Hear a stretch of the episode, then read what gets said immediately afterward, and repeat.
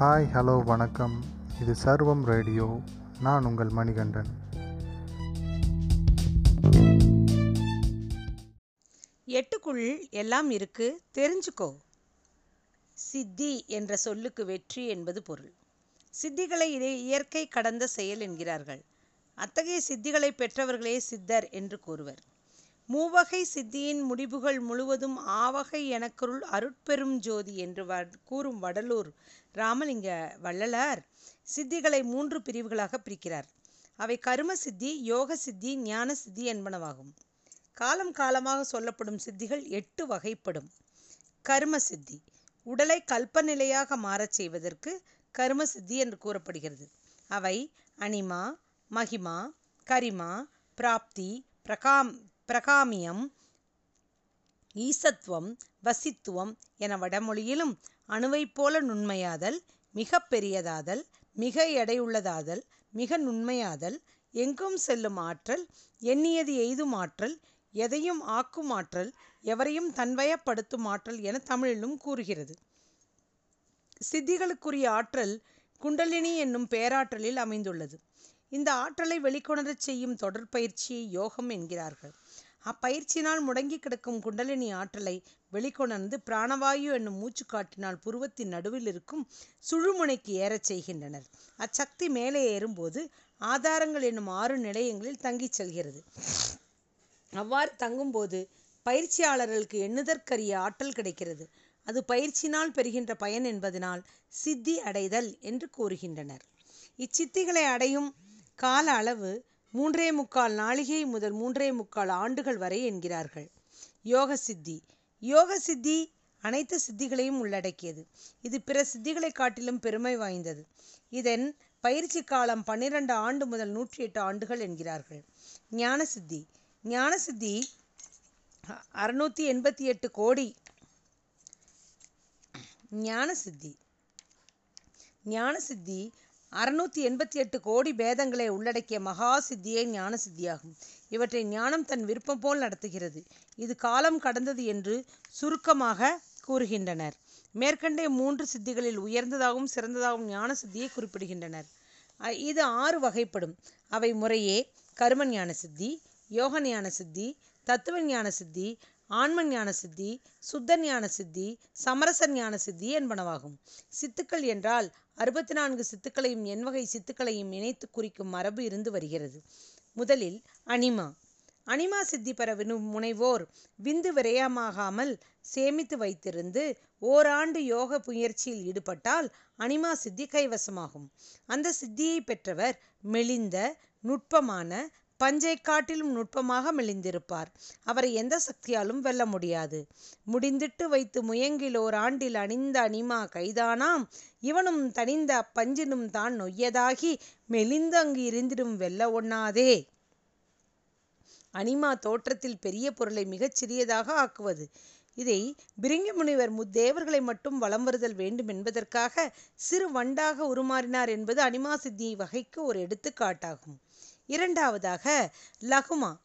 ஓராண்டு யோக முயற்சியினால் அனிமா சித்தி பெற்றவர் மேலும் யோக முயற்சியில் ஈடுபடுவாரேயானால் ஐந்து ஆண்டுகளில் லகிமா சித்தியடையும் சித்தி உண்டாகும்.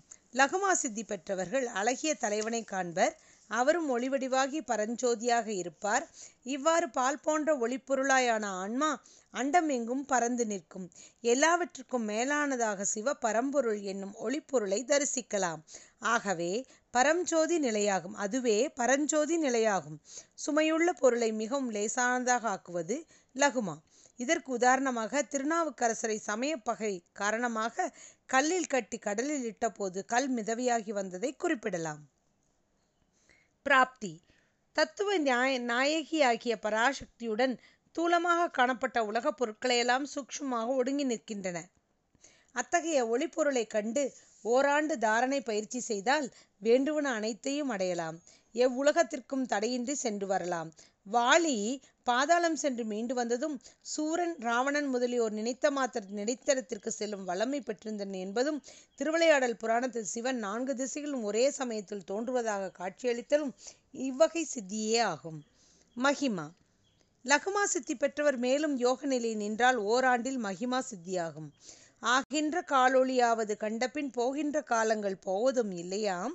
மேல் நின்ற காலம் வெளியுற நின்ற பின் தான் நின்ற காலங்கள் தான் வழிவக வழி ஆகுமே இடகலை பிங்கலை ஆகிய இரண்டு நாடிகளையும் பொருத்தி சுழுமுனைக்கும் மேலே சிரசுக்கு செலுத்தும் போது சிரசில் ஒளி தோன்றும். அதனை கண்டவர் உடல் அழிவதில்லை. காலத்திற்கும் நிலைத்து நிற்பர். மகிமா சித்தி பெற்றவர் காலம் கடந்தவராக விளங்குவர். உலகம் தன் வயப்படும். விந்துமயமான பறையும் அதாவது சக்தியும் நாதமயமான சிவமும் ஒன்றாகிய நிலைக்கு நாதாந்தம் என்று பெயர். இதுவே மகிமா நிலை. இந்த நாதாந்த நிலையை பெற்றவர் தம் விருப்பம் போல உருவத்தை பெருக்கச் செய்யலாம். சிறையிலிருந்த சீதைக்கு அனுமன் தன் நெடிய வடிவை காட்டியதையும் வாமன அவதாரத்தில் திருமால் இரண்டடியால் மூன்று உலகையும் அளக்க எடுத்த நெடிய வடிவான தோற்றத்தையும் கிருஷ்ணன் அர்ஜுனனுக்கு உயர் வடிவம் காட்டி உலகே தனக்குள் அடக்கம் என தெரியச் செய்ததையும் மகிமா நிலைக்கு உதாரணங்களாக கூறலாம். இது கரிமா. இது கரு கூட்டல்மா அல்லது கரி கூட்டல்மா அதாவது கரிமா என தெரிந்தது. கரு என்ற சொல் கணம் என்பதை குறித்து வந்தது. இவ்வகையான சித்தியை பெற்றவர்கள் கால வேறுபாடோ இடவேறுபாடோ அறிய மாட்டார்கள். போவது ஒன்றில்லை வருவது தானில்லை சாவது ஒன்றில்லை தழைப்பது தானில்லை தாமதமில்லை தமரகத்து இன்னொளி ஆவதும் இல்லை அறிந்து கொள்வார்க்கே. இவர்கள் பிற இடங்களுக்கு போவதுமில்லை வருவதுமில்லை இறப்புமில்லை பிறப்புமில்லை. ஆறாவதாக பிரகாமியம். காமம் என்பது விருப்பம். காமியம் என்பது விரும்பிய பொருள். பிற காமியம் என்பது விரும்பிய பொருளை பெறுவது. தான் விரும்பிய எத்தொழிலையும் இடையூறின்றி முடித்தலே பிற காமியமாகும்.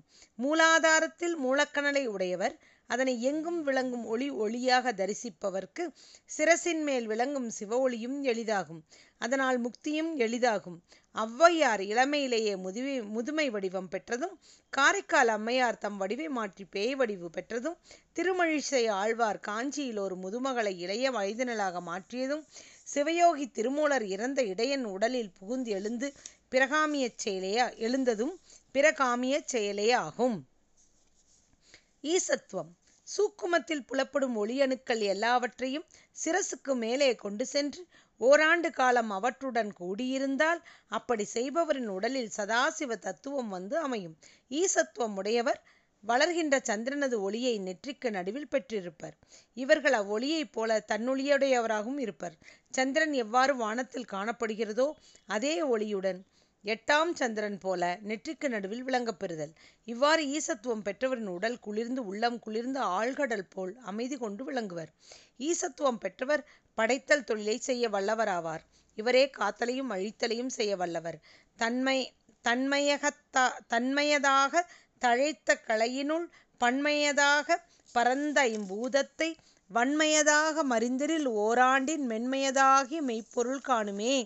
சந்திரக்கலையில் விளங்கும் ஒளியில் பலவாறாக காணப்படும் பஞ்சபூத அணுக்களை ஓராண்டு காலம் நீலவண்ணத்தில் கண்டு வந்தால் மெய்ப்பொருளான ஒளி சிரசில் தோன்றும். ஈசன் கடவுள். ஈசத்துவம் கடவுள் தன்மை.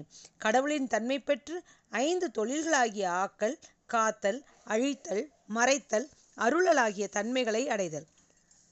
திருஞான சம்பந்தர் பூம்பாவைக்கு உயிர் கொடுத்து எழுப்பியதும் சிவன் கல்லானைக்கு உயிர் கொடுத்து கரும்பருந்தியதும் ஈசத்துவம் ஆகும். எட்டாவதாக வசித்துவம். ஏழு வகை தோற்றமாகிய தேவர் மானிடர் நரகர் மிருகம் பரப்பன ஊர்வன மரம் முதலியவற்றை தன் வசப்படுத்துதல் வசித்துவம் என்பர். அப்பர் தன்னை கொல்ல வந்த யானையை நிறுத்தினார் என்பதும் ராமர் ஆலமரத்திலிருந்து ஒளி செய்து கொண்டிருந்த பறவைகளை சைகிலா சைகையால் நிறுத்தினார் என்பதும் சுந்தரர் இறைவனையே தூதுவராக அனுப்பினார் என்பதும் வசித்துவமாகும். சித்திகளை பற்றி மிக விரிவாக கூறிய பேரறிவு சித்தராகிய வடலூர் வள்ளலார் சித்தியை பெற்றேன் சித்தியில் ஞான சித்தியை பெற்றேன் என்றும் இவ்வுலகில் பொருந்தும் சித்தனானேன் என்றும் சித்தெனும் ஓர் ஞான வடிவம் இங்கு நான் பெற்றேன் என்றும் பல இடங்களில் பரவலாக கூறுகின்றார். இவற்றை பிச்சு என்னும் பிள்ளை விளையாட்டு என்று இகழ்ந்துள்ளார்.